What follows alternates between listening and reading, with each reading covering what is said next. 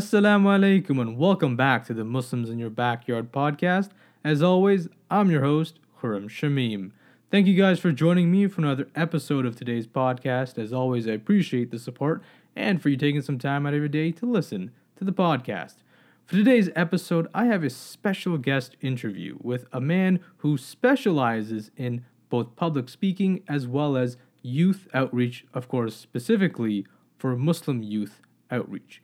Today's episode, I will be interviewing Belal Elkadri, who focuses on those two topics with a specialization in providing Muslim knowledge as well as Islamic guidance to those who seek it, again, specifically the youth. Now, this is, in my opinion, a very important thing and a very important uh, part of a good Muslim community is to have people who are there to guide those who seek it of all ages, not just those who are maybe adults, but also those who are younger, as well as those who are becoming adults. Which is why Belal, in my opinion, was a perfect person to interview, as well as a great person to get to know and talk to. He provided some great insight and some great knowledge, and I really, really enjoyed our discussion.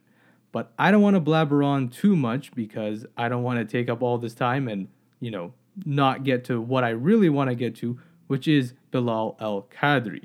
So, without further ado, how are you doing today, Bilal? Alhamdulillah, I'm doing amazing. May Allah subhanahu wa ta'ala bless you and bless all those that are tuning in, and may Allah reward you all. Jazakallah, thank you. Um, obviously, uh, there's a lot that we can get into and a lot that we do want to focus on, uh, but I think the best place to begin is introduction. Uh, what's your background and how did you first get into public speaking and the, I guess, Islamic dawah scene or the Islamic knowledge scene? Yes, alhamdulillah, a little bit about me. I've been a public speaker for 10 years. Uh, I've worked with a variety of organizations and nonprofits um, Celebrate Mercy, Noor Kids, MUHSEN, um, Access, Helping Hands. And alhamdulillah, I was a former youth director for some time. Um, a little bit about my background. Uh, I wasn't always a practicing Muslim. I actually um, dealt with my share of, um, you know, just being at my lowest and hitting rock bottom. Um, dealt with my share of mental health issues, um, and uh, and yeah. So you know, I've always wanted to be a teacher since I was in the third grade. Never thought that I would be teaching Islam, but um, had a spiritual epiphany when I hit rock bottom at 21 and on the verge of ending my life, I found Allah subhanahu wa ta'ala. And alhamdulillah, um, I think about a year into praying, I couldn't relate to the khatib. So I, uh, I, I, told my father, who was a board member, that I wanted to do a khutbah. And alhamdulillah, um, one of the, the, the sheikhs took me under his wing and just been teaching um, since, alhamdulillah. So started doing khutbas at my local masjid, uh, doing uh, halakas and lectures, and then um, alhamdulillah, I got invited to, to different speaking events locally, and then alhamdulillah, starting to do things uh, out of state. And alhamdulillah, I, I, had to let youth the youth committee go because I was growing as a public speaker, and um, so alhamdulillah, that that's kind of where I'm at right now. Alhamdulillah, that's that's a phenomenal uh, origin and story. I mean, I think it's just a testament that you know Islam is never closed for anyone either. I mean, for for you for your journey, if you don't mind me asking, like what I guess first got you back into becoming a practicing Muslim, especially I think you said at 21. So you know you were kind of past that high school, uh, kind of that young ad- adult, young manhood. Uh, what got you first back into Islam? Yeah, I mean, for me, I, I, you know, I, I, was born a Muslim, but I wasn't born a practicing Muslim. My mother is very Americanized. My father, you know, all of his relatives are overseas, um, or or in like different parts of um, different parts of the world. And my father was always working, so I was kind of grew up in this, you know, Sunday and Saturday cartoon phase, video game phase. I didn't really like Arabic school, and I was bullied a lot, picked on a lot, had very low self esteem uh, growing up, and then um, you know I, I, when I started, and it's a, it's a long story, but to kind of keep it short, uh, when I got to high school, that's kind of where I really cracked out of my shell. Um, but unfortunately, I was trying to be fake and kind of just kind of wanted to have this image of what people wanted me to be as. and got kind of caught up with the wrong crowd. Um, then when I hit 21, I was kind of at rock bottom. I was in a relationship that ended and um, kind of was going through financial hardship. Uh, my school, I was failing from that. Um, I just bought a car and a house, so I had a lot of stress going on. I had two people die in my family, and um, you know, I I realized that um, my life wasn't going as as, as planned. So um, actually, I wanted to end my life. Attempted uh, suicide twice, um, but the third time when I went to attempt it, I realized that the only constant that has ever been there was Allah. And for the first time in my life, um, you know, I, I, heard my father um, below me doing the iqamah, hayya ala salah, hayya ala falah, come to pray, come to success. And I raised my hands to Allah and I, I realized, just Allah guide me. No matter how many times I've turned away from you, just, just Allah guide me. Um, so I, I think, you know, what I've gone through in my life, I think looking back now, I had to go through it because I've saved a lot of lives. Alhamdulillah.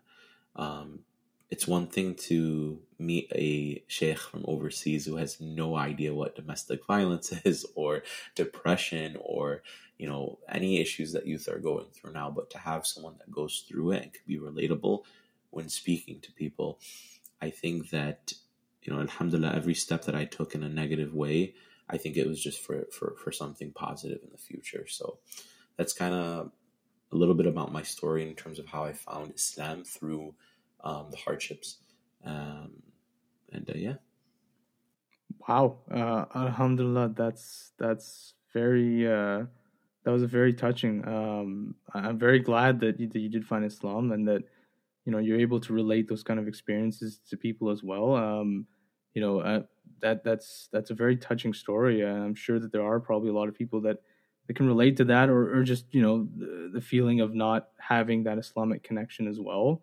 Um, but wow, I, I think that's that's phenomenal. So I'm sure that you have a lot of that that kind of background, and it assists when giving you know public speaking or even just relating within uh, you know the Islamic context and then sort of uh, in uh, North America and you know the, the Western world as well.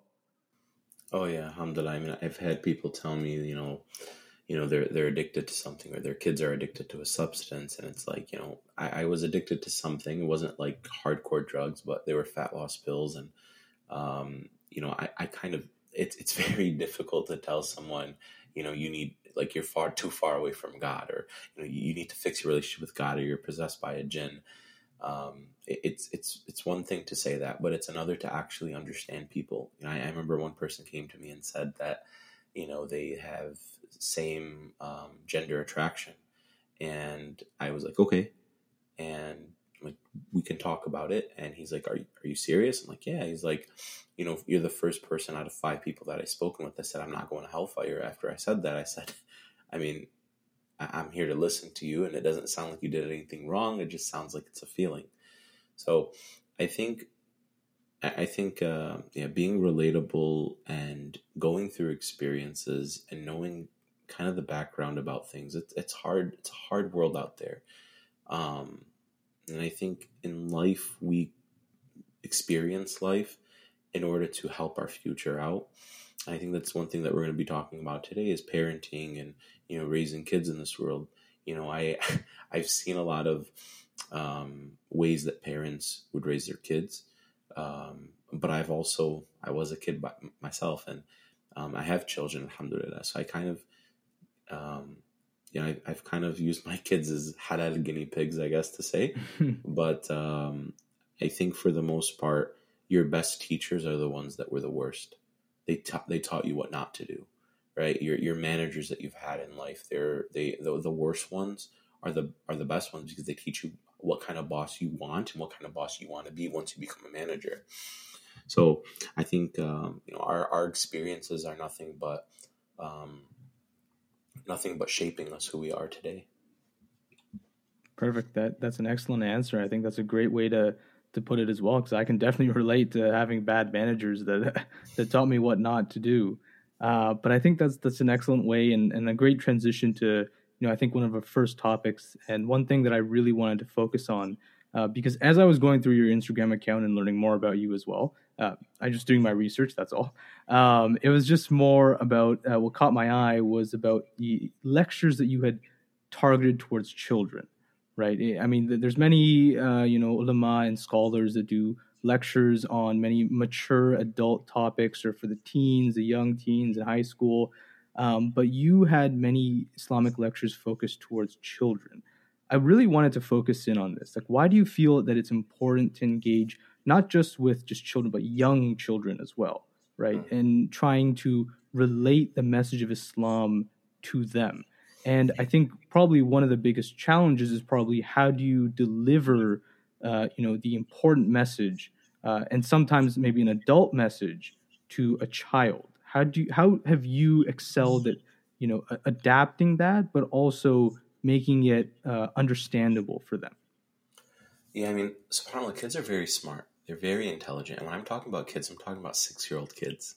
Um, you know, I, I had a, um, a sixth grader tell me that he wanted to end his life. Um, I have had fifth graders tell me that they that they vape, um, that they have relationships with with other, you know, they, they have attraction to other genders. Um, and you know, when I was a youth director, I'd hear a lot of that stuff from high schoolers, and now it's slowly leaking into middle school and elementary school. And um, you know, when it, when it comes to kids, I remember I, I hated Arabic school, and I remember one time, ironically, I was a weekend school principal for a couple years, and I was kind of floating through the hallways, and I heard this kid tell his father to go to hell and I saw myself in that kid's shoes. And I talked to this kid. He must have been seven years old. I just talked to him and I, I, I kind of gave him like a 10 minute talk. And, um, and, um, he, he, he told me 10 years later, he said that the 10 minute conversation that you had with me made me have the, a better relationship with my father, made me understand the religion. And, you know, kids, planting seeds in the hearts of children is very easy. It's through your actions. That's how you teach your kids. You can yell at kids till you're blue in the face, right? You can tell your kid if you don't pray, you're going to go to hell. But if you tell your kids, hey, come pray with me, and we'll get Jannah together, right? There's, there's a different approach. Um, the Prophet Muhammad is the best example of how to interact with children. Um, there's an instance where he there was a kid that was playing with water. Now, if my kid plays with water, I'm freaking out because it's a mess that I got to clean up. The Prophet Muhammad goes in front of his face, this child's face, and he narrates the story when he becomes an adult. So he the, the remnants and the memories still linger in this person's mind. He says the prophet came in front of my face and he blew water back into my face. Like he like he, there's a bowl of water and he's blowing water out Prophet Muhammad comes in front of that bowl of water and starts to blow water on the kid's face. So, you know, we, we, we've had those memories, those memories, those impressions of, you know, how people, how, how people are and act. I think for me, what I've, you know, as a youth director, you know, I, I, I love teaching all age groups. I've taught as old as 80 year old men fiqh to as young as six year old kids fiqh. Um, I think what I, what I what I love the most is to see that the creativeness in terms of how to approach children.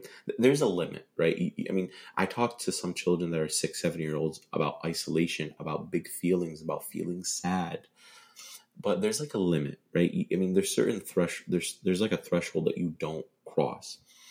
Um, that's why I like teaching children, but you know, I, I also like teaching adults because you can break those barriers. You can talk about deeper things with, with, with, with adults and teenagers. With kids, you have to be very animated. You have to tell a good story, and you have to be relatable in the sense of what they're going through, but also something that happened 1400 years ago and making it fun for kids to understand. An example of this would be Yusuf alayhi salam. Prophet Yusuf was abandoned by his own brothers, thrown in a well. You can only imagine Yusuf, how he felt. He felt all alone. But Allah subhanahu wa ta'ala rescued him. He took care of him. And at the end of the story, Yusuf forgave his brothers even though he went to jail wrongfully, even though he didn't see his father for so long. So you know, in just the story of Yusuf, you have sibling rivalry. You have what do you do when you feel like you're all alone when you're bullied? Adam alayhi salam was bullied by shaitan, right? So I think that when you take the stories and you just put them in the mindset of what kids are going through, you have to know what kids are going through. And you have to listen. And um, you know, the story of Ibrahim alayhi salam, he's a child who goes to Azar. He, he's a father figure. Some scholars say it's it's also his father. And he says, he says, Yeah, Epiti, oh my dear father, why do you worship these idols? And his father eventually is like, Get out of here before I throw rocks at you. And Ibrahim asks the same question over and over and over again, which gets his father to that point of frustration. And as kids, we usually do that. We ask our kids, we ask our parents multiple times, "Can I have it? Can I buy it? Can I just want to do this? I just, just I, one more, just want one more, one more, one more of a candy, or I just want to get my car. I just want to get this." And we keep asking until we get it. And then when our parents get upset, our reaction to that is very defensive. Usually we'll be like, you know, who are you to yell at me? Or you can't yell at me like that, or that's not fair. Ibrahim, as a child, he withdraws himself from the room and he makes dua for his father, even though his father was mean. And a lot of times, parents are mean to their kids. It may not be intentional, it may just be because of pressure. But as children, how do we react to that? And then when Ibrahim becomes a father, he wants to talk to his son. He goes to Ismail and says, Ya bunayya, oh my dear son, why, uh, you know, what do you think of the fact that Allah wants me to sacrifice you? So you know, in that situation, he's listening to his son. He wants to know what his son's opinion is. But when Ibrahim's a, a child, his father doesn't want to talk to him. So, you know, it, it's it's very. You have to really get into the mindset of children and what they go through. And a lot of times they'll tell you the difficulties that they face, and sometimes you'll see it, and sometimes parents will tell you, um, and sometimes you live through it as well. So, so I think to you know to answer the question, know, I love teaching kids because that's the the, the, the foundation of who they're going to become. Middle school kids, adult kids, um, and adults. Adults are very hard to kind of you know condition the heart um, and to condition the mind to kind of um, think versus react in a negative way. Um, with middle schoolers, they're still trying to find an identity for themselves, right? But for kids, that's the foundation of who they're going to become. And a lot of kids nowadays, it's all about, you know, CoComelon and Netflix and how do we stimulate our kids and keep them busy and active and put them in sports and put them in this and put them in that. And then the Islamic principles kind of just kind of, you know, go go go over their head, and then they they they become that you know that ten that ten year old kid that just wants to re- be a rebellious kid and he doesn't know how to take his emotions and and channel it into something else so I think with with the little ones, their heart is very pure and innocent, and the foundation that is there, uh, it's there for you to create, and it's a blank slate, and you're able to start fresh, and you're able to really, you know, condition that heart to to getting them to a point of how to deal with their big emotions, and eventually what that would look like. So, alhamdulillah, that's that's that's a little bit about that. No, that that's an excellent question, and you know you touched upon this a bit, but in terms of your own process in, uh, let's just say, preparing the Islamic, uh, you know, lecture or the the knowledge that you're going to give the child. I guess if there's a parent or maybe someone who does have a child or, or a younger sibling, how would you say would be the best way to kind of prepare to give, uh, you know, a Islamic uh, knowledge to a child, right? Because oftentimes there's all, there's a lot of these, you know, intricate details or whatnot, but what kind of focus do you usually have when it comes to making sure that the message is properly delivered? I know you mentioned that uh, many of them are smarter than I think people often give credit to kids, but how have you kind of approached that? I think I think with kids, I mean, for my own personal uh, experience with my own children, you have to do things um, wholeheartedly and fully, right? So my kids, for example, they go to Islamic school, Montessori, and their teacher every morning does morning ifkar with them. But Saturday and Sunday, or when they don't have school, Baba and Mama don't do that. So it's like, hmm, is it just something that we do at school? Right? If you tell your kids don't yell at them and that, don't yell at people, and then you yell at your kids, or don't hit people and you hit your kids, it's not a it's not a hundred percent thing. It's it's something like oh sometimes we can do it and sometimes we can't. So what are those limits, right? So I think holistically, every avenue that your child is learning from, it has to be from a nurturing experience, right? So for example, uh, waking up in the morning and assalamu alaikum, how did you sleep? Did you sleep well?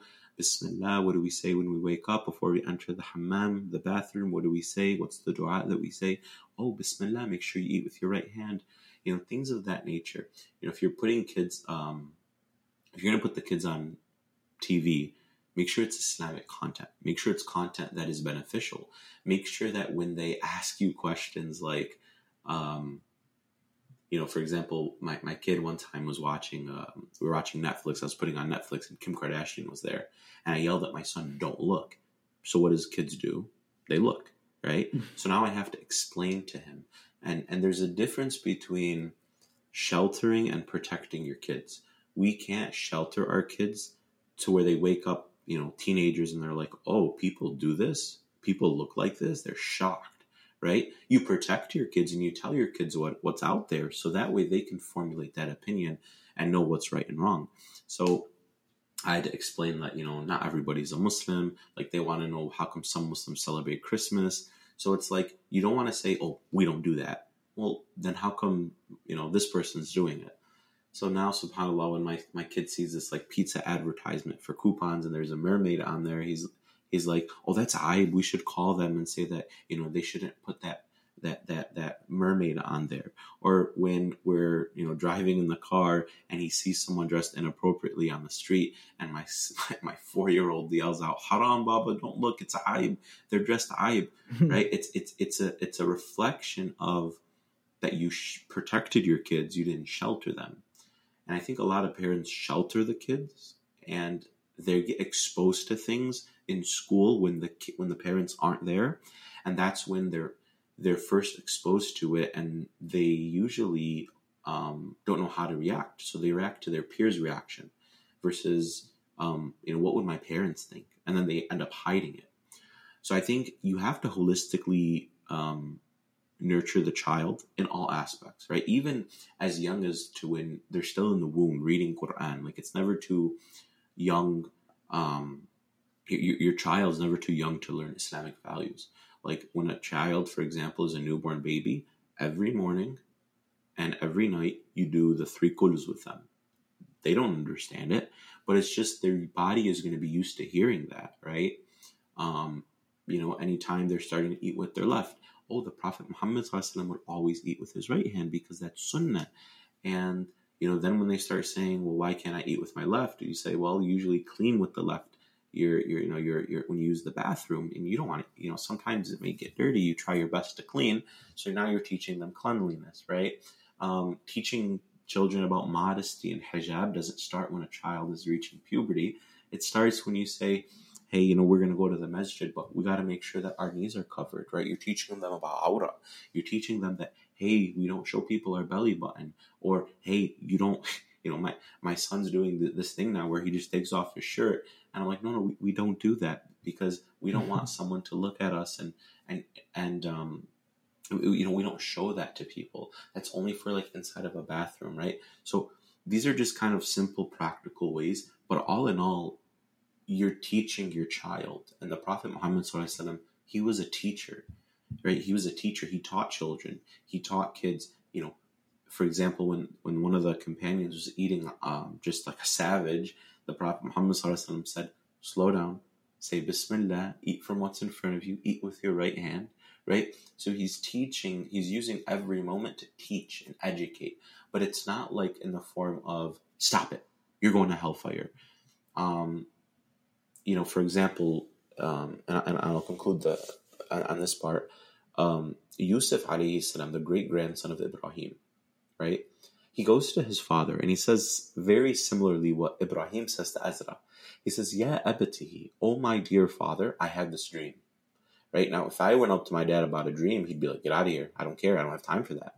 But Yaqub, the grandson of Ibrahim, he says, Yeah, yeah he says, um, he listens to the dream and he says, Ya bunayya, Ya bunayya, the same thing that Ibrahim says to Ismail. Ya bunayya, you know, what do you think that Allah wants me to sacrifice you? Now the great grandson is saying to his son, Ya bunayya, do not share this dream with your your brothers because uh, they're going to be impacted by the shaitan. The shaitan, they're going to be jealous. Now, parents usually do the first part. They say, "Don't you dare do that," but they don't really say why. Don't touch that because you're going to burn yourself and you're going to get hurt and then you're going to go to the hospital. Sometimes parents just say, "Don't do that. Don't touch that," but they don't really say why, and then kids get curious and they find out. So I think holistically, we you know we have to look at the parents of our past, uh, meaning you know how the prophets were parents, um, but also use every moment to teach our children. Yeah, I think that's a that's a very very good um, you know points that you made there, and I think that that really leads into asking, um, and and obviously I you know you can't answer this entirely, but um, in your opinion or in your experience, do you feel that the Muslim community engages with young children enough? Like, is there really enough I guess in a general way, of engagement with uh, the younger audiences? I think what I've seen in the last couple years is a strong need to start nurturing and educating and putting Islamic program and content for the younger ch- uh, children. I don't think it's done well. I think it's done very poorly. Um, it could be done a lot better. Um, you know, it's very saturated for adults. There's a lot of stuff to do usually with kids, it's like here's some crayons, here's a book, and there you go. But what happens when they grow out of that phase, right? Um, you know, eh, for for it, it's getting better, right? There, there's a lot of stuff that's out there, but I think we got to do a better job, right? We have to do a better job at, you know, if, if I go to a masjid, for example, and you know the old ammo, the old uncle, the old auntie, when they see a kid running in the masjid, a bulk of them are going to yell if they're running around. Hey, this is a masjid. Sit down. What are you doing? Right? Why are you running around? Who's your mom? Who's your dad? When in reality, that's not what the Prophet Muhammad would have done. He had two children. His grandkids climb on his back, and he spoke to him. He spoke to them so gently. He, he was in his sajda and he was in a sajda so long because people thought that he had and people thought that he had died but he didn't he didn't want to disturb their play of these children a bedouin man urinated in the masjid and he spoke to the bedouin man more kindly than the bedouin man's own mother so it shows us that in the masjid children's first exposure like if a child was to run into a musalla they see open land they see a park they see a playground they run and they're going to be loud because that's what children do. But what often happens is their first exposure in the masjid, they get yelled at. They get, hey, you don't do that in here. They don't get that love. They don't get that mercy. And because of that, children don't want to come to the masjid because they have those bad experiences. So I think that the more that we eh, make our masajids inclusive, right? Masajids having playgrounds are awesome. Masajids that have soundproof rooms for children and moms that are that have babies that are crying, ahla sahla, welcome, come on. That shows you that it's an inviting atmosphere. Once in a while, you're probably going to get those those those hey, don't do that. But I think a few of the masajids that I've been a part of, they're doing great work. Some of them have a lot of work to do, and then others are just so far away and that's where you lose the children when they have those negative experiences um, in the masajids. Mm-hmm. I think that that's a great point. Yeah, I mean, I, have seen myself, yeah, some you know masjids that do some great work in terms of engaging with children, and some either you know maybe they don't have the resources or just it isn't there.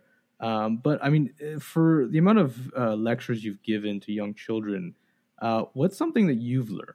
You know, what's something you've learned either about Islam or just about you know giving a lecture? I would say the biggest thing, the two biggest things, is I want to say, okay, the, the biggest thing that I've learned of giving lectures to kids is the level of impact that you have, you'll never see until the future. When it comes to children, you're planting trees. Trees take time. you'll plant a tree and probably won't even see a fruit until maybe six, seven, eight years. And if anything, they're nothing. The little baby fruits. One kid I remember, um, I gave so the lecture that I was giving was given was about death. Didn't think nothing of it. It was going to be for high schoolers, but these middle schoolers showed up, and um, I was like, all right, whatever. So these sixth graders, these fifth graders, they post up. I do this talk. I'm like, whatever. Ten years later, this kid comes up to me and he's so happy. He hugs me. I'm like, who, are you? Do I know you? He's like, you don't remember me, do you? I'm like, I don't. Um, he said, 10 years ago, you gave a lecture about death to like three kids. I'm like, yeah. He's like, well, I was one of those kids, and that lecture made me want to become a doctor, and I just got accepted to doctors uh, to to, to wow. be in, in a doctor program. So, you know, similarly to that story where the father, where the where the kid told his father go to hell, it took about ten years to see the fruit of that seed that you planted. So the biggest thing that I learned is that children are trees. It takes time it takes love, it takes nurturing, it takes protecting them during the winters, watering them in the summers, making sure that they're growing in proper ways. So you're, you know, you're mm-hmm. pruning, you're you're cutting them in, in, in certain directions, so to speak, if we're if we're using the metaphors of, of a tree. But after five, six, seven, eight, ten years, the roots of that tree is going to be very strong. And then after time, it's going to start giving back the fruits are going to start showing. You'll be able to t- taste the sweetness of all of your hard work, but also your community and those around you will also enjoy the sweetness of your work. So, the biggest thing that I learned is that children are trees, they take time, but it's definitely a huge investment to uh, to embark in. You know, I think that really leads into the, the next point that I wanted to focus on, and that's largely what good role models are and you know we often you know we lecture children and there's often obviously a lot of uh, un-islamic things that are out there uh, but nonetheless you know we often pursue this idea of a role model or at least uh, you know we'll look for who to look up to. And i know islamically we'll say well the prophets um, and you know the sahaba yes but in terms of how we find that role model you know what are what would what recommendation would you give when it comes to looking for a role model? You know and we talked about the past and the present as well. So how would you kind of look at that complex problem? Because obviously the sahaba and the prophet muhammad is someone that we look up to but you can't relate to them in every context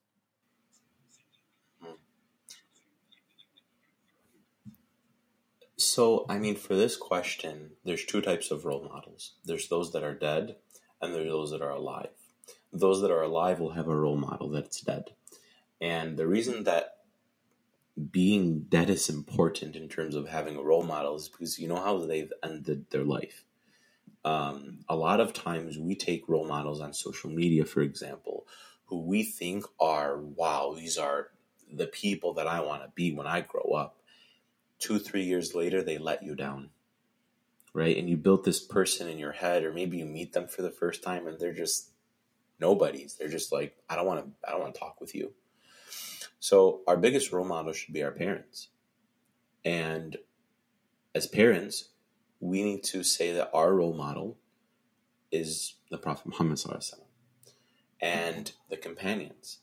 And the way that you do that is you say, you know, the reason that I love eating with my right hand is because the Prophet Muhammad would do that. You know why I enter the foot with my left foot in the bathroom? Because the Prophet Muhammad would do that. You know why I start my putting on my uh, shoe with my right foot? Because the Prophet Muhammad would do that. Do you know why I wake up in the morning and I, um, you know, I brush my teeth? Because the Prophet Muhammad would do that. So the more that you say that, the more it becomes I know who your role model is. And the biggest way that we can also do this is to humanize the past. It's very easy to do that, but not a lot of many people they don't do it uh, because they don't know how. Humanizing the Prophet Muhammad sallam, he wasn't a superhero. Okay, it's not like he woke up 40 years old, and he has a cape and he's a prophet. He was born an orphan. His mother died at the age of six. His grandfather died at the age of eight. He was a single father of four daughters when his wife, after 25 years, passed away. Um, he had a whole year of sorrow where his uncle passed away a month after that, where a whole city threw rocks at him for three months or for three miles. So when you look at the Prophet Muhammad said he's a superhero. Yeah, he's he's a, he's a superhero, but he cried. He was hurt. You know, when the Prophet Muhammad was 56 years old, his mother died at the age of he was at the age of 6. He only really spent about 2 years with her, right? After 2 years, um, Halima comes and, and takes him to the desert for, for a few years. So when you're six, I mean, you don't really know your parents that much when the Prophet Muhammad was 56 years old, um, he goes to an area and he starts to cry to the point where he hyperventilates and he can't even breathe because he's crying so hard. And they ask him, Why are you crying? He said, This is where my mom was buried and I miss her. Right? You're talking about a man who's 56, an old man crying, and he only knew his mom for two years, who died at the age of six. And I can't you're telling me that I can't humanize that. Telling me that that the prophet cried, and when we talk about the prophet Muhammad, we we paint this picture that nothing bad happened to him, right?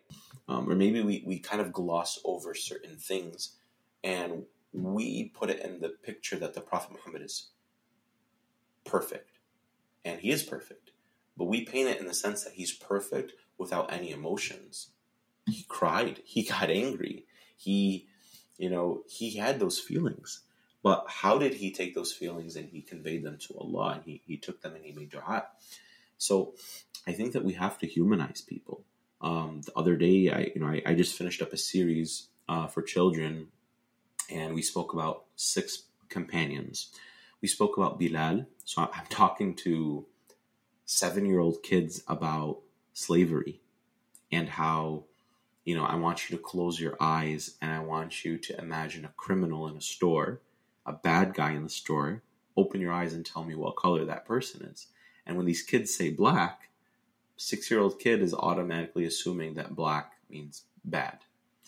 Um, talking to people about how Ja'far anh, the Prophet Muhammad's cousin, he migrated to Abyssinia where he was a minority and he loved the Prophet Muhammad that when he was reunited with him, um, he ran up to him.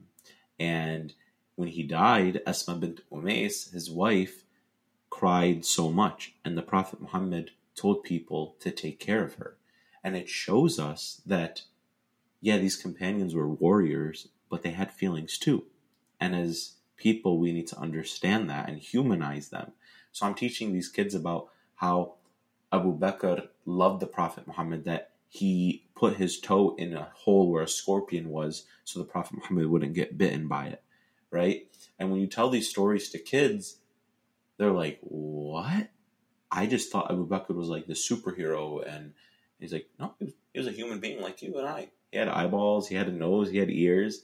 When you humanize it, those role models become relatable.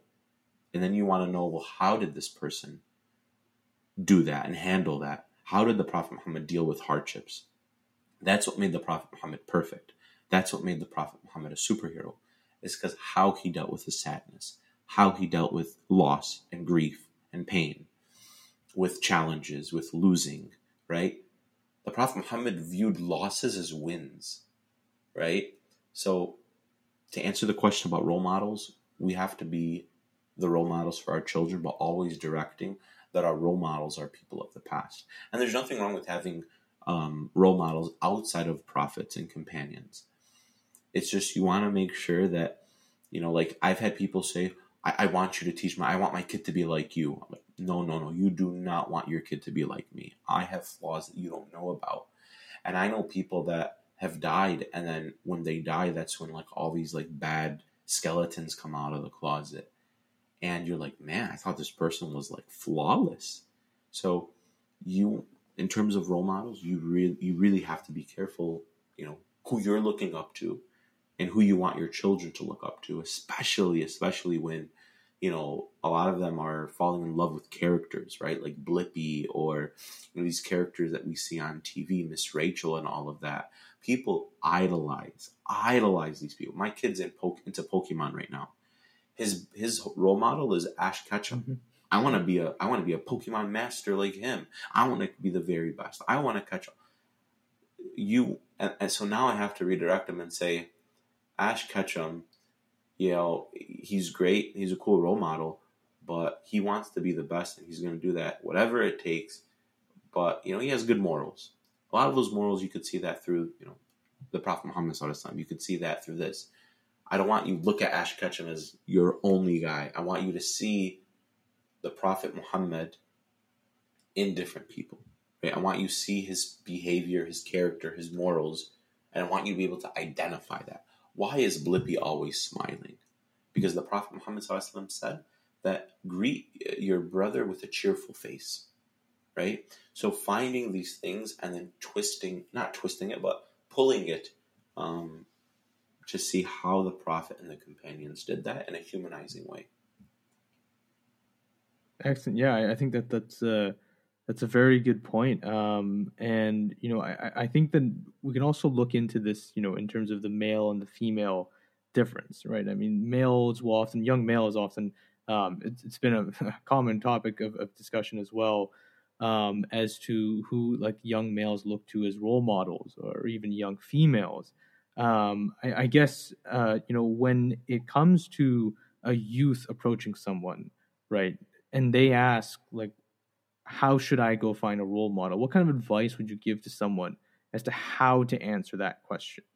You know how not just you know the prophet muhammad sallam, but how do you lead someone through that?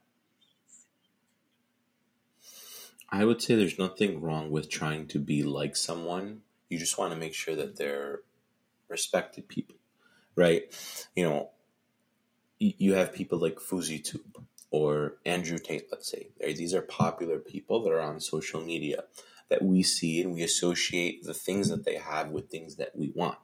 FouseyTube was big during my day. Oh, I want people to love me and people to, you know, pranks and all this stuff. And you look down the road and, you know, he's been up and down and up and down and up and down. And, you know, it, it, it's sad to see that right? And you, you look at other people that have been in jail or in prison because of things that they're doing that social media doesn't portray, right? Social media portrays this really fake image of things. I remember um, there's a bulk of Islamic couples that portray themselves as what people would in the chat be like this is a relationship goal and oh man i want to have this relationship and then you find two, three years later, that what everyone is looking at is, I want to be like that, you find out that this couple is being domestically abused, right? That the husband's hurting and punching this girl and making her eye black. That these two relate these two couples are saying that they're Muslims, but they're actually going to the club every day, and they're not. She's not even dressed in a niqab. She's dressed in. She she just wears that for show. So it's very scary to look at someone, especially with social media, and say, I want to be like that. I think for, for, for children that are very gullible, heck, even me, man, I, I mean, I looked at people and I was like, wow, I want to be like that. You got to be very careful. Very careful. Like, what are these people actually doing? Right? You have to really analyze things. And as children, we I think that's one of the biggest flaws is kids mm-hmm. take take things at face value. So, you know, when they see someone just successful and happy and living life, they don't know that behind the scenes that they're actually sad people. I remember one time um, I was teaching a class to kids about Sira, and I think it was the sixth week I started to tell them that I, I opened up about something to them, and I was saying that you'll never know the life of somebody. They can be happy. The Prophet Muhammad was very happy even though bad things happened. And I was said, you know, right now I'm here and I'm happy and blah blah blah. And you don't know that my mom has been in the hospital for a couple months and that, you know, I'm this is going on in my life and this is going on in my life and my kid is sick and blah blah blah and um, the kids were like what? Brother bilal you get sad too?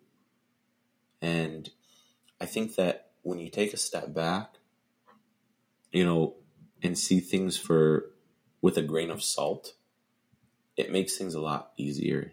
And you start analyzing people and you say, you know, do I really want to be this person that pranks people, or do I really want to be this person that, um, you know, do I really want to be this person that um, curses or says bad words? And then you have to take that with, if my parents were to see me doing this, would if my parents were to know I'm watching this or looking to this person as a role model, or would my parent want this person to come over to my house for dinner? You know, when kids take things with a grain of salt and realize that social media is not always what things are painted as, I think it just helps things become a lot smoother. You know, you have to ask yourself, do you want to be this person that's always pranking people or cursing or whatever? And you have to ask yourself also that would you invite this role over to your mom and dad, like for dinner with your mom and dad?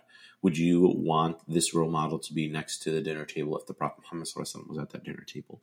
Would you want to be um, would you want to be with this person? Like, would you want this person to be a means for you to get to Jannah? Right? There's even hadiths and verses in the Quran that talk about, you know, that, you know, we'll, we'll basically be in Jannah thinking about our friends and where are they, and we'll find them in Jahannam. Or even on the day of judgment, we'll say, you know, I wish I didn't take that one person as a friend.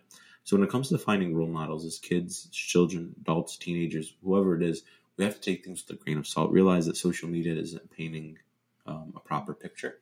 Um, knowing that everyone goes through challenges, um, and also just making sure that we're keeping ourselves in check. Like, you know, asking asking those questions. Like, you know, would you want this person to be that person that does A, B, C, D? Like, you know, for example, would you, if you had a daughter, would you want that person that you see as a role model marrying your daughter?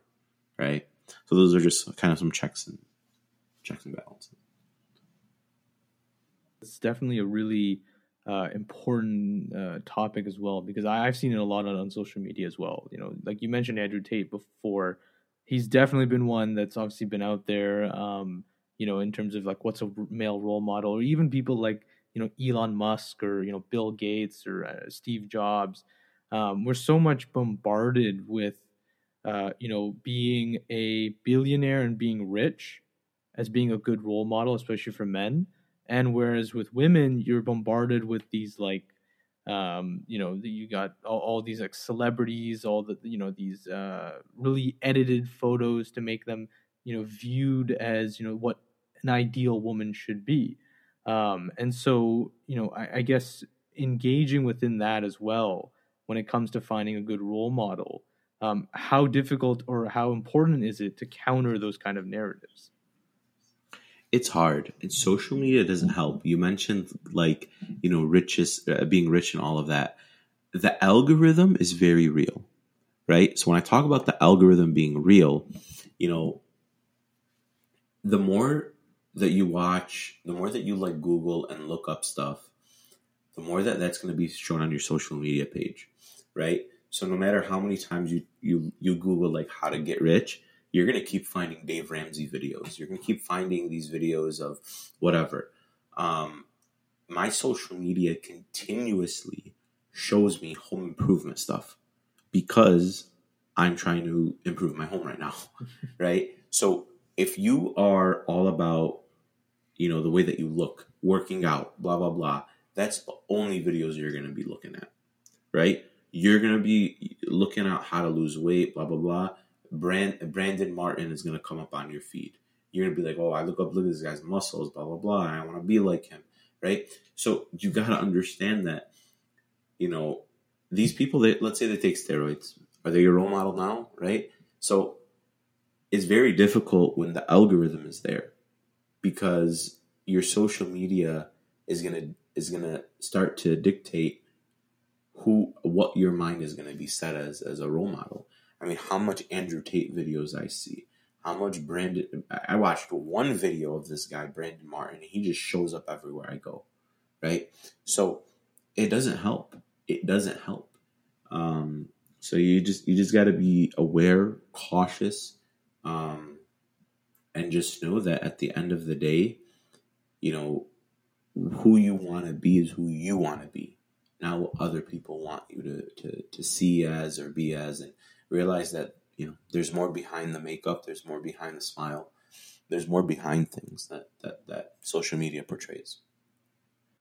No, I think that that's uh, yeah, I think that's definitely become uh, such a major uh, you know issue. Even though you know for many, I think social media was just supposed to be for fun. It's just not really. It's not really become that, and you know I, I think that to build off what you said, I, I remember reading an article about how bad TikTok's algorithm is, and TikTok's one that a lot of uh, you know Muslim youth are also very you know uh, into as well. I mean, for good and bad. I mean, TikTok. I'm not going to just generalize it, but I guess there is good and bad to every social media, but I mean, for sure, TikTok, I remember reading had uh, an algorithm that was basically set up to only show people that were perceived to be good looking, right? So it's almost like it's just, uh, it's already biased against someone and it's not really set up to be um, as natural as I think it tries to, to sound. But um, I, I, really did enjoy your, your, your points here, specifically about you know Islam's connection to social media, which is where I, I wanted to delve into next. Um, and this is a topic that I feel like we could spend a whole, you know, I don't know, episodes and episodes on. But I did want to get your opinion because you do engage with the Muslim community so much through social media. And there was this tweet that I saw that mentioned about how there was a whole generation of Muslims who had been raised on, uh, you know, on social media and have learned Islam through social media right? Uh, it's almost like you know the old uh, joke about Sheikh Google, right? The uh, the Google being the source for all sunnahs and hadiths and etc. etc. Uh, because it's just so easy to go to Google or social media for an answer. Um, and the tweet was mentioning about how there's good and bad in that, obviously, because the good obviously is that you can engage, but the bad is that the characteristics that people often learn about, you know, are either muddled. Either they're specifically chosen because the person who's delivering the information has an ulterior motive, or they have a, a certain you know sect that they're just trying to focus on. Um, which I, am not going to get into in terms of the problems with that, but nonetheless, obviously, um, you know, Islam is not just one point of view uh, in a specific way of understanding things, right? There's often a lot of more complexities in, in many of these issues that require more than just saying yes and no and a black and white answer. But nonetheless, people will engage, people will learn more about Islam through social media. So, how do you look at this as someone who does use social media to spread the message of Islam? You know, how how have you personally adjusted to this, and how have you seen what is maybe good and bad in terms of how Islamic knowledge is being spread through social media? Yeah, I mean, social media is a double edged sword. Um, there's a lot of great things on there, but there's a lot of bad things. For example, you'll never know if um, hadith is something that's actually hadith or it could just be a saying, right? I've seen so many quotes that say uh, Imam Ali said this, and it's actually like a, from a Disney movie, right? And it's like, like how can you really trust something online? Islam, anything Islamic online should be taken as if it is a seed and you decide if you want to plant it or not. Right? You find a verse and you read that verse. Okay, now what do you do with that verse? How do you use it? How do you implement this knowledge? One of the things that you'll be asked about on the day of judgment, that all of us will be asked about, and the son of Adam's feet will not move until they are asked about these things. One of them is the knowledge that you have and what you did with it you finding that there's this hadith online, that there's this verse that you found, or something's halal or haram, and now all of a sudden it's like, what do you do with that knowledge, right? Um, how many times you, you mentioned Sheikh Google? You know, how many times have I've had people come up to me and say, "Hey, is um, you know, is is is playing with yourself haram?" And I'm like, well, how many people have you asked before me that question? And it's like, oh, I've done my research online and it's always haram, haram, haram. I'm like, so what difference do you think? Uh, like, are you grocery shopping right? Are you fatwa shopping right now? Trying to find one person that says it's okay for you to do it when you know that it's wrong? Like, you obviously know that it's wrong. So why are you doing it? You'll find, you know, these like, um, there, there's some great sheikhs online that are, you know, like doing like, you know, fatwa, um, Like they they do like questions and answers, and a lot of times in the questions, a lot of times in the comments, you'll find just people being really rude. Like these are people that are learned, that are educated, and the people that are usually commenting are people that are learned through one minute reels, and they think that they know a book that will take an, a year to read. Um, one of my good friends, Osama, uh, we were going through an Imam al Ghazali book together, and it must have took taken a year and a half to get through like two chapters every day or every week, once once a week, we would sit for like two hours and just dive into the story. And a lot of these bigger sheikhs that you see are studied, they're learned, and the one minute thing that they put out there is really made for you to venture down that path. It's not made for you to be like, okay, now I'm going to show my mom something. This person said a one minute video about whatever. Now I'm going to, you know, go tell my mom whatever. Um, I remember, like, for example, this past Friday, I spoke about Prophet Nuh alayhi salam. And one of the things that I mentioned was that Prophet Nuh never dragged his son on the boat. He kept telling him, come on the boat, but he never forced him on the boat. The same way that we should never force our children to wear hijab or to pray. But then I had to clarify myself that we need to also listen to our parents, listen to our, advice of our parents, because Prophet Noah said, come on the boat. And his son didn't listen to him and he got swept under the waves. So, how many times are you going to ignore your parents and not listen to them before the waves come to drown you? So, a lot of times, if I mention that first part, kids will use that to their parents and say, like, as, as like, no, right? Or they'll send this video to someone and say, look, look what this person said, not knowing without context. context, right? without context. And that and that's what social media does. It very it manipulates a lot of things. It makes you think that you're a scholar because you watched 30 seconds of a reel. And then you throw that in someone's face and then when you're pushed back on that, eh, you realize you have very little to know. And that's what Islam on social media is really there for. Yes, you can spread good to an audience, but yeah, you can get addicted to arrogance, get addicted to how many times, like to be very transparent, I see these videos that have like millions and millions of views, and all they're doing is showing a person brushing their teeth, exfoliating their face, praying Fajr, and then I'm like, and making like a cup of coffee, and then I'm like, I could do that. As soon as I set up a camera, I'm like, and, and I'm like, this is so weird. Like, why would anyone record themselves getting out of their bed? like I get it, it, it works for some people. I'm not saying there's anything wrong with that, but like for me, it's like, am I really doing this for the views to show people that when I get up in the in the morning, like I pray and I'm showing a picture of that and I'm making it just feels very weird to me. It doesn't feel organic to me to want to do that. And um, you know, for people to put like my daily routine, I, I want to see what's your daily routine really like. Do you really do what you do every day? Like there's people that are like, yeah, I wake up at four in the morning every day. Yeah, really? Like, do you really? and like, and then like, the, there's some people that like, what I've come to realize, you know, going back to role models, there's a lot of role models that I have that I've seen online that are like people I look up to. I always watch their videos.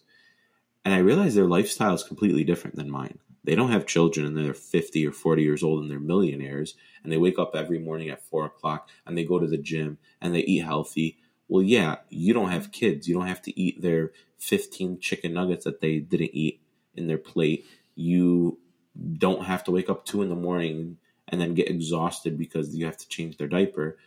Your lifestyle is way different than mine.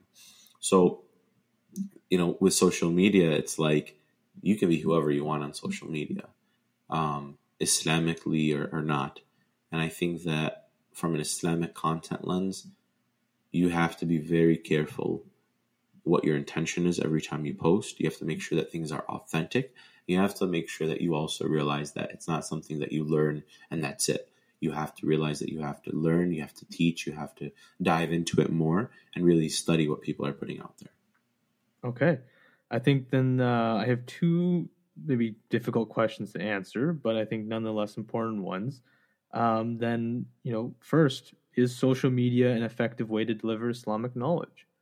Like, is this something the Muslim community should be more afraid of in the way that we've developed to deliver Islamic knowledge? Whereas previously, historically, it would be, oh, you want to learn, go to the masjid, go to a scholar. right? I think there's that famous story of I think it's uh, Imam Bukhari where he was uh, approached by a governor who told him he wanted to come to his palace to to uh, you know teach his children, and Bukhari said, "Nope, come to the masjid." Right? Like you come to the masjid and you learn. So, like, is that being replaced now by social media, and is that effective? It, it, it's it's one way of learning. It's not the way of learning, right? If if you want to learn Islam, you you don't do it on Instagram. Maybe on YouTube. Maybe you know. Maybe you can watch like a series on YouTube. Dive into a book. Um. Look, Islam is something for me. The way that I see it, it's a progressive state of mind. It's not an all or nothing approach. When a person becomes a Muslim, they don't just stop every single bad habit that they do and you know they're the perfect muslim it takes time to fall in love with certain things to develop a habit to get rid of bad habits. I know people that were addicted to watching things haram online things are it takes time. So yeah a person may you know me myself islam started it didn't just start with an epiphany. There were three moments that where like islam was like dropped into my heart. The first one was um, I had this like Quran um, that would be in my car on like my rear view mirror that I would look at anytime something like like I remember one time I was doing something haram and I'm on my way home and I was just staring at it the whole time. One of the times, I'll never forget it, someone posted a Buna Muhammad video, two minute spoken word poet. Never thought anything of it. This person had shared that thing put in my I'm like, oh, this is I'm curious about this. Like, who is this person that this guy's talking about? So from that, you listen to bigger lectures and then you read books. And in terms of replacing, I wouldn't say replacing. I would say that it's a tool to get people to a point where they're diving more into the ocean of Islam versus taking it at what's at the surface there's a difference between um, there's a difference between being on a boat on the water and being into the water. Social media is like being on the boat. But if you really want to benefit from Islam, you dive into that water and you swim. You go into the depths of it and you pull out gems. And um, so I wouldn't say it's replacing. I would just say more it's it's just a different avenue to gravitate certain people towards and pull them into a way where they're able to progress into a, a part in life where they're they fall in love with the ocean of Islam versus the water of Islam. If that makes sense. Wow, no, that that's that's a very very good way of putting it. I've never really thought of that. Um, but yeah, I think that that's very uh, that's very important because you're right. Like there is just so much basic information you could say on social media where it, it doesn't really get into what I think is is the heart of it. And you know, I, I know um, you know one of the institutes that I always follow is Yaqeen Institute. It's really with Umar Suleiman, um, or even uh, you know some of the other ones. Uh, I think Zaytuna and um, Sheikh Hamza Yusuf. Like they do a lot of these hour long lectures. And when you watch some of these lectures, you realize like, oh my god, like there's so much more that I didn't even know.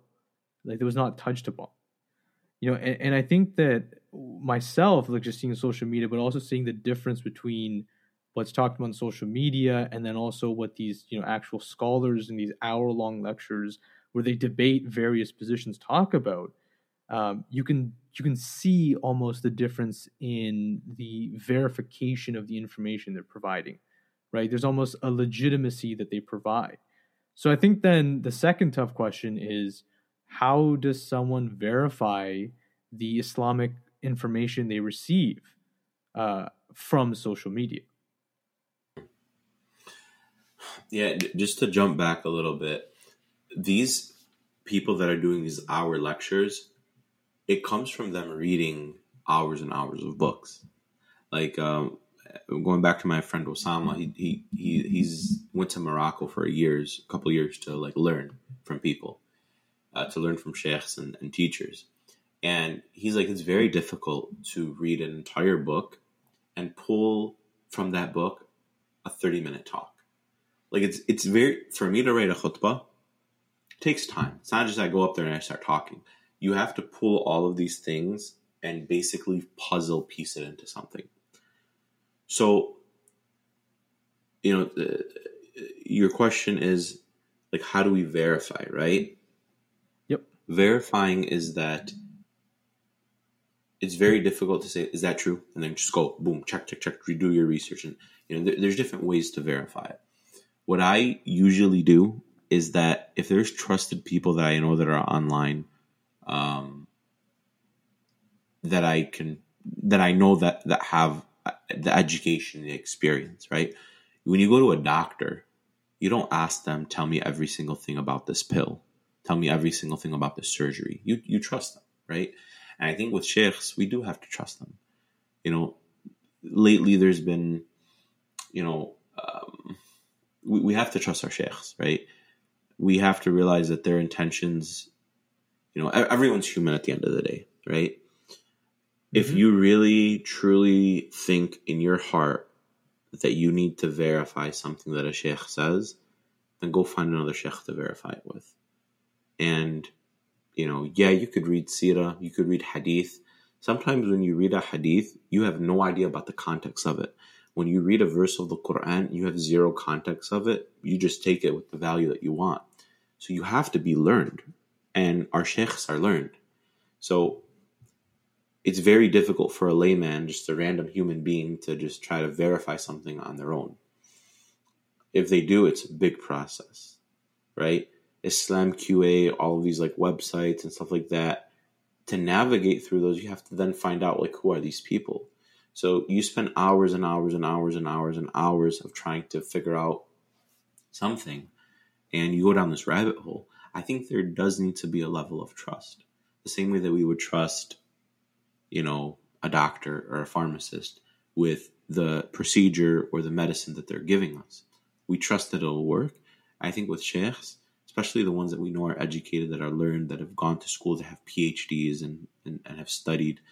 Um, I think we've become a society that's very um, harsh on information, on people that give us information. we we've just become a comment section. That's all we are, comment sections. We always want to reply to people. We always want to say, put our two cents in, or why you're wrong and I'm right, even though I know that I'm wrong. I'm going to make myself sound right. Like there's been so many times where I'm sitting on in work meetings and people sound like like they're Joe Rogan, like they're on a podcast or something. Like you're in a work meeting and you're talking like whatever. Like we've just become a society where everyone wants to put their two cents in and everyone's wrong and you're right. And I think that we have to be more trustworthy. It, of course, it's difficult because it's very easy to break trust and you know we see in social media one person do something wrong and then we paint a whole brush on every single person in the industry when that's not the case. And um, you know I, I think at the end of the day there has to be a level of you know if you really want to verify something go verify it. Go ask another sheikh. Go learn about something. Go study. Go do your part right? And then you'll you'll it'll keep you busy. Um but it'll definitely you'll dive into that ocean of Islam trying to verify something. You know, I I, I remember yesterday I saw something where there was like this guy from the par- British Parliament. He was like anti-Muslim, and then he became a Muslim because he was trying to write a book about it. So he's trying to verify, and he became a Muslim out of it. So you know, there's nothing wrong with verifying. Um, it's just know that it's a very intensive process. It's not just Googling something and saying, yeah, it's true, or asking Chat GPT to explain. You really have to know your stuff. Do you think that there's maybe a I don't want to I don't know if, I don't know if the word ignorance is is the best, but along the lines of ignorance, uh, do you think that there's just not a lack or there's a lack of understanding of what it means to be a scholar within the Muslim community? You know this this idea that oh they're just you know they've read the Quran a few times. That's what made them a scholar. You know because I mean I myself have looked into um, you know many of you know my, my I have a few friends who've become scholars themselves um, and you know that, that there's a lot that goes behind that. Um, and even you know some of that I, I don't know right in terms of the actual commitment that goes behind that. Um, do you think there's just a lack of understanding within the Muslim community as to what it actually means to become a scholar? I don't think people know what imams really do and sheikhs do and scholars do. Um, I remember. So my father, he's a board member. He is the type of person that would go change the light bulb at the masjid. There's no like maintenance worker. He is the guy. And he's a board member. He's the president of the board. And from the inside out and from the outside in, you'll never know what board board members you're just going to think are bad people. My dad would scarf down iftar at home when a, when the whole family's here and just leave to go to the masjid to take care of other people that are going to say to, that the board are evil, right? With sheikhs and imams, sheikhs wake up at two in the morning and have to go to the hospital because someone died. Sheikhs have to stay in the, the office three, four, five hours while their own family on a Saturday is at home or at a barbecue or at a park and they're in the office trying to do a counseling session. I'm not saying every single imam, I'm not going to paint a picture because there's some imams that are not active.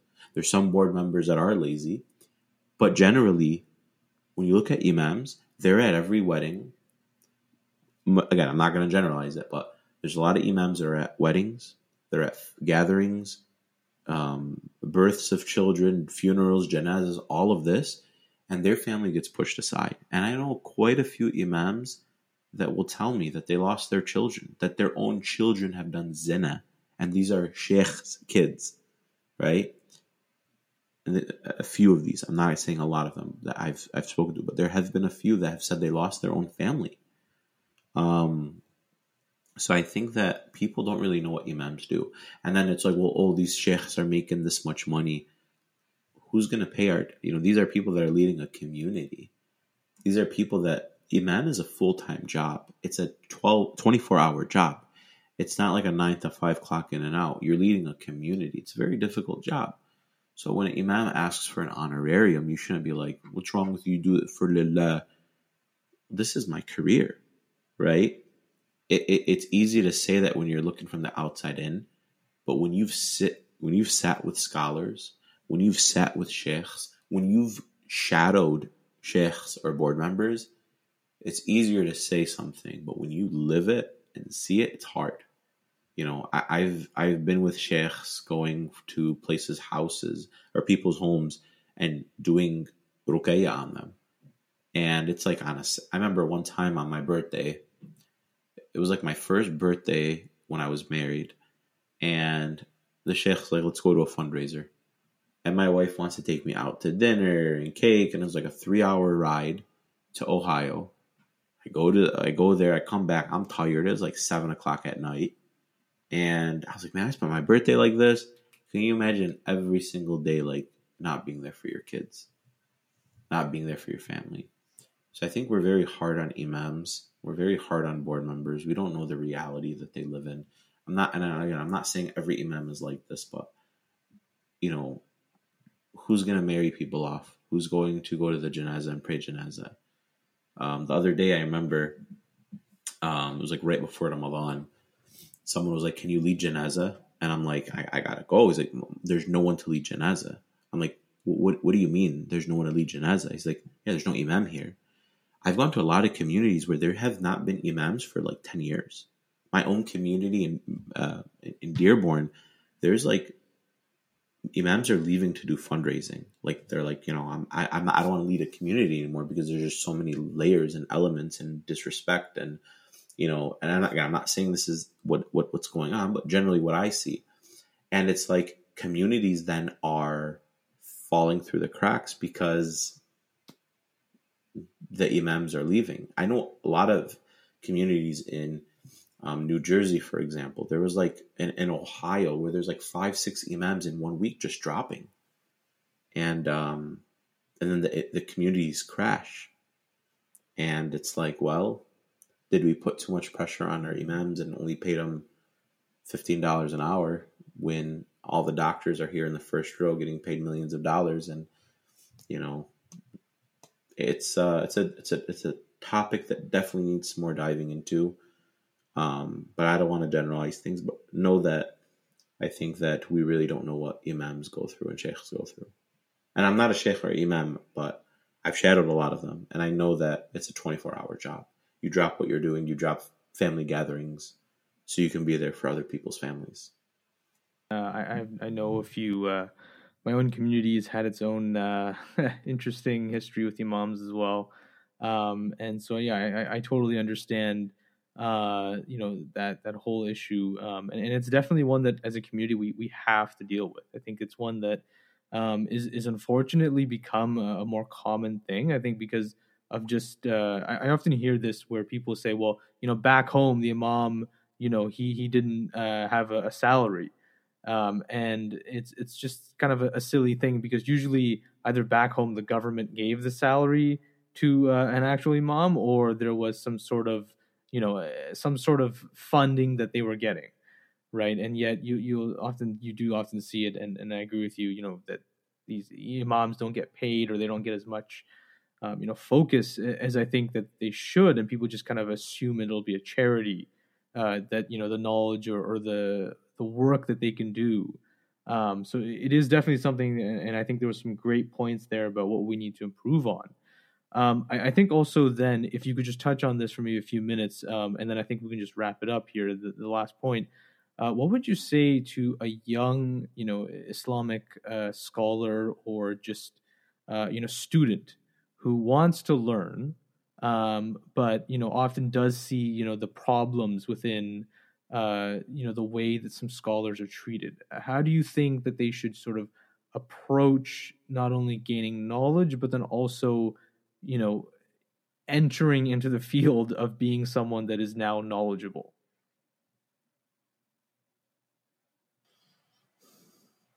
I think the biggest thing is never quit. Don't quit on people. Um, be the change. There was a, a sheikh that I, I met in Chicago. We went on for a, a walk, and he was telling me that you know everything that that I mentioned in terms of like disrespect and all of that. He walked into a masjid and there was a position open, and he said, "This is how it's going to be."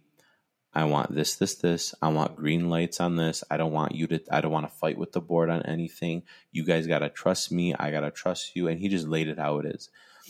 I think that there needs to be more structure. You know, when, when, when we have people that are very into project management and all of that, they should be on the board. When we have people that have great ideas that are finance majors, they should be helping the masajids with accounting and building funds and uh, different streams of revenue, like you know real estate and you know putting people in there or whatever, just to whatever it is. I think with a person that's trying to learn, know that you know there's going to be struggle, but you got to be that change, and that's what imams are. Imams are leaders. So you have to realize that when you're when you sometimes are leading a project, when you're le- managing people, it's going to be difficult at first. There's going to be a lot of bumps but don't be discouraged by it. Be the change that you need to be. Go to people and say, no, this is how we're going to start doing things. Right? It, it takes time. It, t- it takes time. And, um, and that's with anything. So a person that's, you know, they, they're like, no, I, I can't be an imam or I can't be this or I can't be that. There's struggle anywhere you go. Um, you just got to be the difference. You got to be the, the difference maker. You got to be the voice for the future. Alhamdulillah. Um, that's that's a very uh, good uh, answer, and I think that's a great way to to end this uh, episode. Um, thank you so much for joining me uh, for the episode. Uh, but just before we go, I did want to have four rapid fire questions for you, just to end this on maybe a more positive note, and just to maybe I guess uh, get more, uh, you know, I guess understanding about you as a person as well. Uh, so it'd be four really random questions. Um, I think the first one uh, is one that I like to ask just because it's probably the most random. Um, but let's say you wake up in the morning, right? It's a sunny day, it's a nice day outside, and you're given a choice between pancakes or waffles. What do you pick? Man, it's a hard one. I, w- I would say I love waffles. I do like waffles a lot.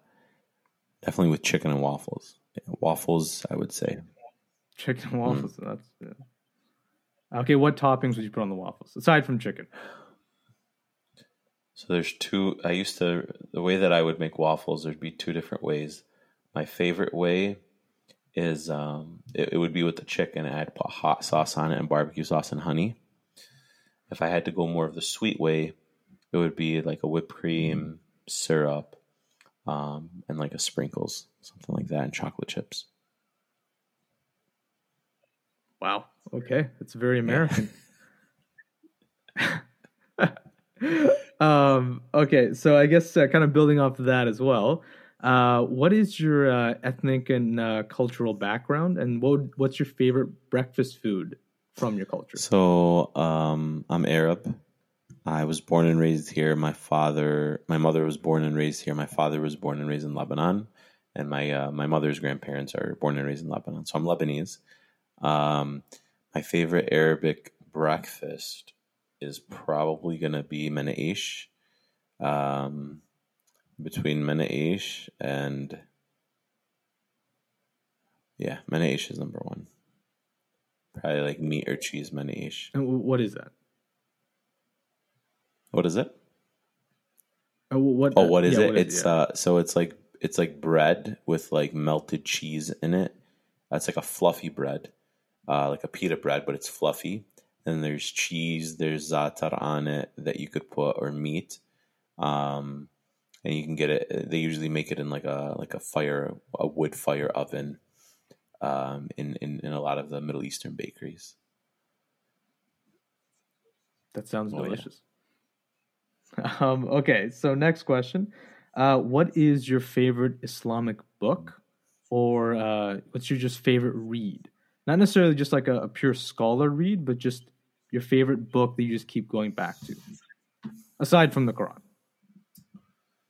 Looking at my books right now, um, I mean, there's a lot of them. Uh, my favorite one that I always go to is Ibn Kathir's Stories of the Prophets. Um, my favorite book that I think most people should read. Um, there's a couple other ones that I that I go back to. Like there's like a few of them, like uh, Purification of the Heart, Hamza Yusuf, Tazkiyah. Um, probably like one of my favorite ones so far that I'm reading um, are these ones. There's another one by Mikael, um, Sheikh Mikael, um, where talks about. Uh, I forgot what the there, there's two of them that he wrote. One of them is um, it's like active listening, and then the, the first one I forgot what it is, but definitely Hisham Al Awadhi, Children Around the Prophet, is a great read. Um, this is one that I just fell in love with, and then I bought his other book that he has, um, How to Be Extraordinary, like the Prophet Muhammad. So Hisham Al Awadhi is a good one. Yasmin Mogahed, um, um, and kind of the older stuff like Imam Al Ghazali, Ibn Kathir. Um, anything Sira is great. No, those are excellent picks. I, I love asking that question just because uh, I myself I I've been trying to build up my own library as well, so always love to get some uh, reading recommendations. Um, so third question, and this one you can kind of relate with your kids here, but what was your favorite toy as a child? Mm, my favorite toy by far was video games. Is that a is that a toy I can say or no? Yeah, that's a toy. Yeah, I, I yeah. can relate with that. Uh, so yeah, I I had um, Nintendo, Sega, like the old school where you like blow into the cartridge and like alcohol swap it out. Um, and I loved like Mario, Tetris, Pokemon. Those, those those were by far like some of my most you know video games was, was something I always got lost into. Um, but you know, I definitely played like you know basketball growing up, and um, but yeah, my favorite toy by far was like I had a Game Boys and and all that cool stuff. All right, perfect. Last uh, rapid fire question here, uh, and maybe one that uh, I guess you can you know take your time thinking through this. But uh, aside from the Prophet Muhammad sallallahu if you could meet any Islamic hero or person from history, uh, who would it be and why? Um, and, and, the reason I'm asking this is because I often did a, a, past and present heroes, uh, Islamic heroes podcast episode. So I'm curious if you have any specific hero that you've always wanted to meet. A prophet or non-prophet or? Uh, let's say uh, you can do one prophet and then one uh, non-prophet.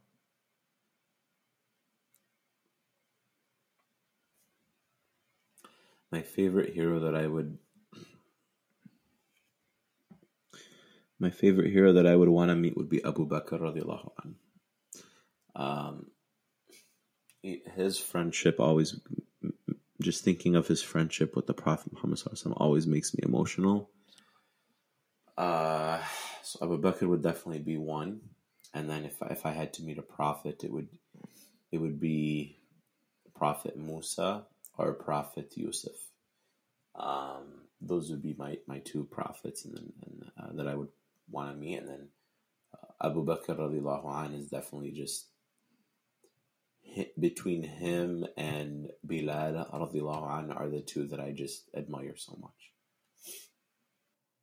Perfect. Uh, those are excellent uh, answers again. Um, again, and uh, that's all for the rapid fire questions. So thank you so much for joining me for uh, this podcast episode. It's been really great talking to you. We covered some really, really great topics here. Uh, mainly, you know, the lectures for kids and reaching out to children specifically uh, you know, good role models and, you know, where to find them, how to approach the idea of finding a role model. And then also, finally, a big topic that uh, a lot of people do talk about and that is important for us to discuss is social media's role within Islam. Um, so, again, Belal, thank you so much for uh, joining uh, and for giving me this opportunity to interview you. It's been great getting to know you uh, and to discuss these various topics. I hope to do it again. Uh, where can people reach out to you, uh, and where are you, uh, you know, uh, where can they find you on either social media or on the internet? Yeah, so my so my Instagram is your brother Belal, Y O U R uh, brother B R O T H E R Belal B E L A L, and then um, a little bit more about like um, a little bit more about me and my story different projects that I've worked on, podcasts that I've been on, or projects that I've been a part of, organizations I've been a part of, YouTube videos, and all of that. Um, you just check out belalelkadri.com. Uh, so my first name, B E L A L, last name, E L K A D R I.com. Articles that I've written, kind of my whole um, Islamic dawah portfolio is, is, is could be found on my website. Alhamdulillah. Uh, that's all. Uh, that's perfect. Um, thank you again so much for uh, this interview. Uh, and inshallah, we'll do it again. And with that being said, as well, that's all for today's episode. I really do hope you guys enjoyed listening to my interview with Belal Elkadri.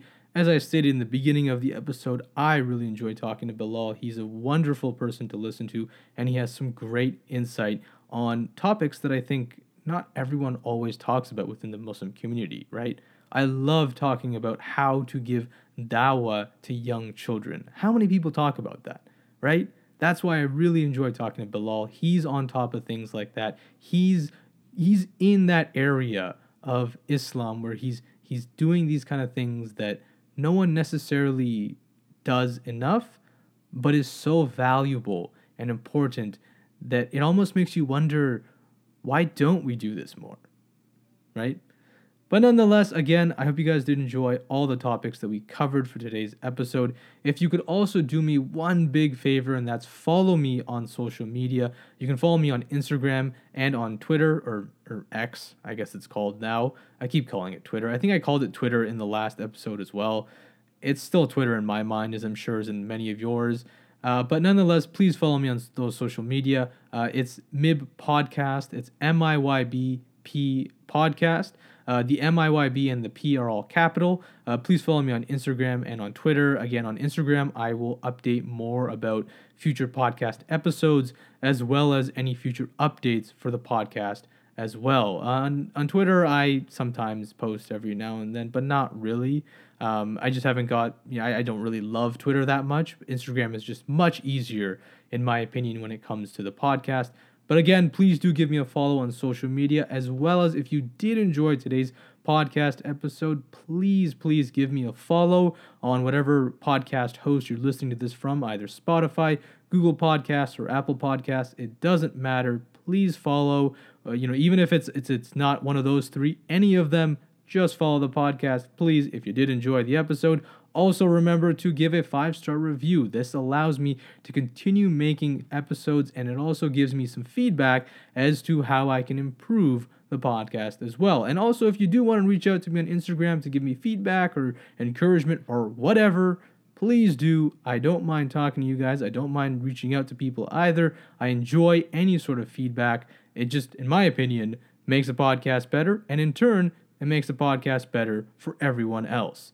So that's all I have for today's episode. Again, I hope you enjoyed it. Inshallah, we'll meet again.